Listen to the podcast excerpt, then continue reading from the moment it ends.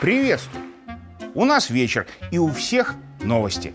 Вот в кои-то веки и я, Лавров, в традиционной международной рубрике «Лавров за гранью», где обычно мы рассуждаем о тех, кто за мировой кулисой затаился. Так вот, сегодня я, не как всегда, начну с главной и явной новости тоже, чтобы было как у всех. И центральной для меня на неделе, когда вся наша страна в едином порыве выехала из городов – стала ихняя и тоже в хорошем смысле не столичная история тамошней полковнички Меган Салливан из штата Вашингтон, которая с год тому стала первой женщиной-командиром в одной из спецбригад армии США, работающей с иностранными союзническими войсками. Ну, то есть полковник С вот уже год должна была быть лицом и витриной армии штатов в Индо-Тихоокеанском регионе. Так сказать, образец образца. Но вот на неделе и на эту знаковую фигуру Ку накатали кляузу, мол, будучи при исполнении, госпожа настоящий полковник вела себя как иной рядовой мужлан. Надиралась и лезла целоваться к младшим по званию и возрасту.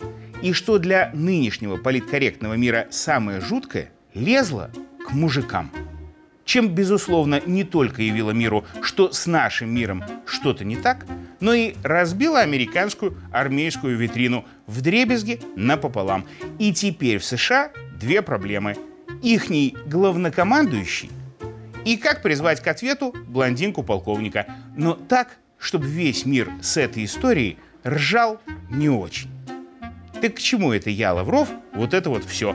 А к тому, что сегодня в рубрике «Лавров за гранью» С помощью ваших вопросов к ответу призовем меня, чтобы о международной ситуации вы узнали побольше и, может, улыбнулись.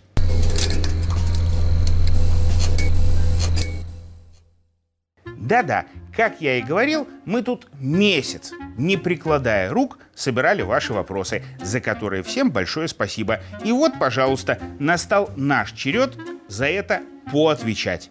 И первым же вопросом был звонок от Веры Ивановны, которая просила нас почитать ее стихи.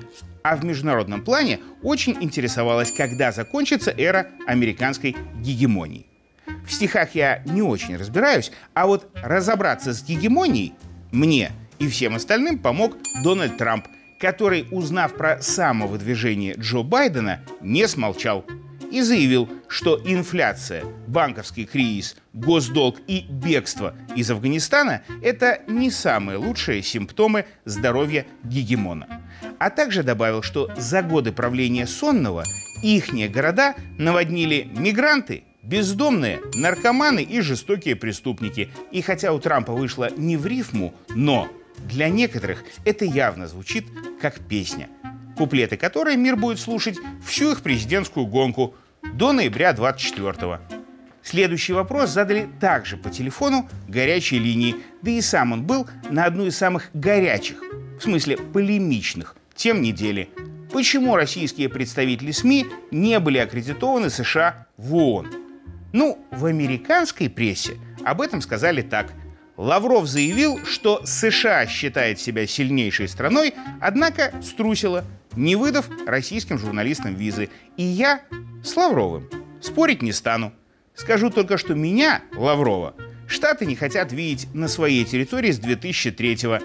Зато мы регулярно видимся с вами. И еще об американской версии свободы СМИ.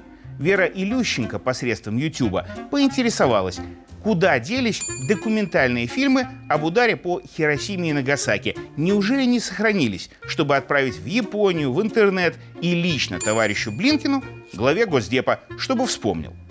Я проверил лично. Кадры на Ютубе есть.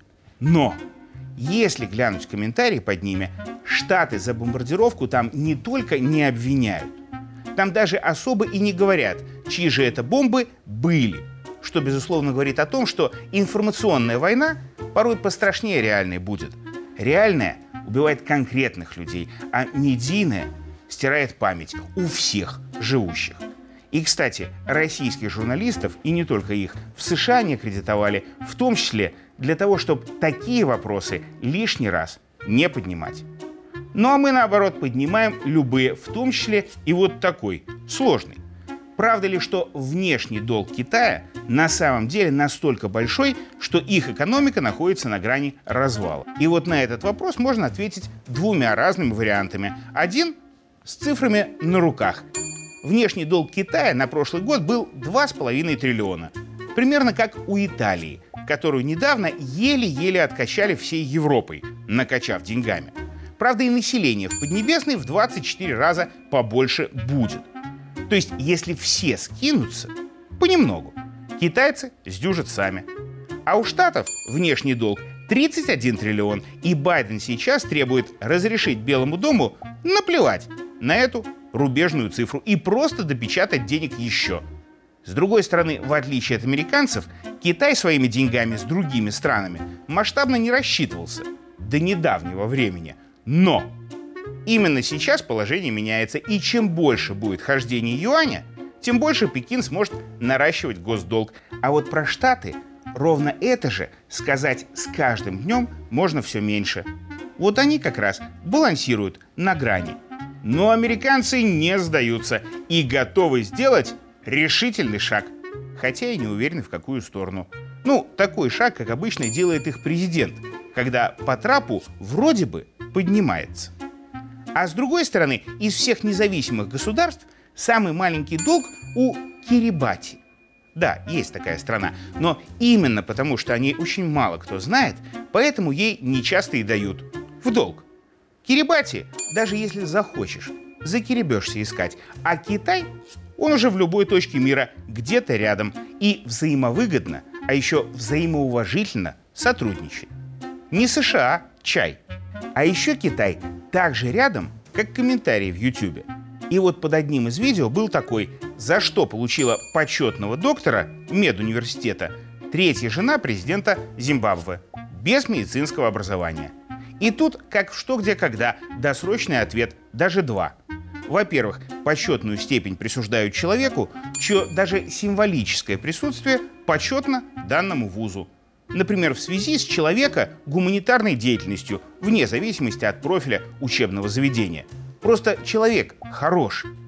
А во-вторых, вот знаете, муж первой леди Зимбабве с 62 по 80 был партизаном, воевал за независимость. Потом в тамошней политике показал себя, а сейчас тоже, как некоторые, на второй срок идет. И бодро так идет. А жена его, может, и не медик, в смысле не лечит но бодрость сохранить явно помогла. А муж Джилл Байден, первой леди США, с 70-х по кабинетам отсиживался, и про бодрость его легенды, в отличие от него самого, сами ходят. То ли это на нем так малоподвижный образ жизни сказался, то ли Джилл Байден сразу видно, что не доктор. И не почетный, и не по нечетным. И, кстати, это ответ еще и на очередной ваш вопрос, каковы шансы Байдена избраться на следующий срок. Шансы Байдена, как его срок, условные. Как говорится, поживет – увидим.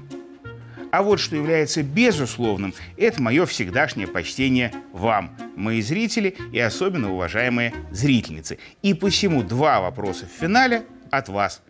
Вот Галина Михайловна написала, что слушать меня ей нравится, а смотреть не очень. Мол, выгляжу как бандит с большой дороги. Цитата. Ну, в мире, где мужчин кам меняют не только внешность, не выгляжу как бандит К в стразах и рюшах, и уже хорошо, я считаю. А вот Екатерина Францевна в письме так мило спросила, Почему эта рубрика у нас такая короткая? А это для того, чтобы и в следующий раз поговорить о чем было. И вот как раз все интересные новости в рубрике «Лавров за гранью» мы обязательно обсудим еще. А пока, пока ухожу. Но не ухожу даже от самых острых ваших вопросов. И как Трамп или какой-нибудь Карлсон, я, Лавров, обещаю вернуться.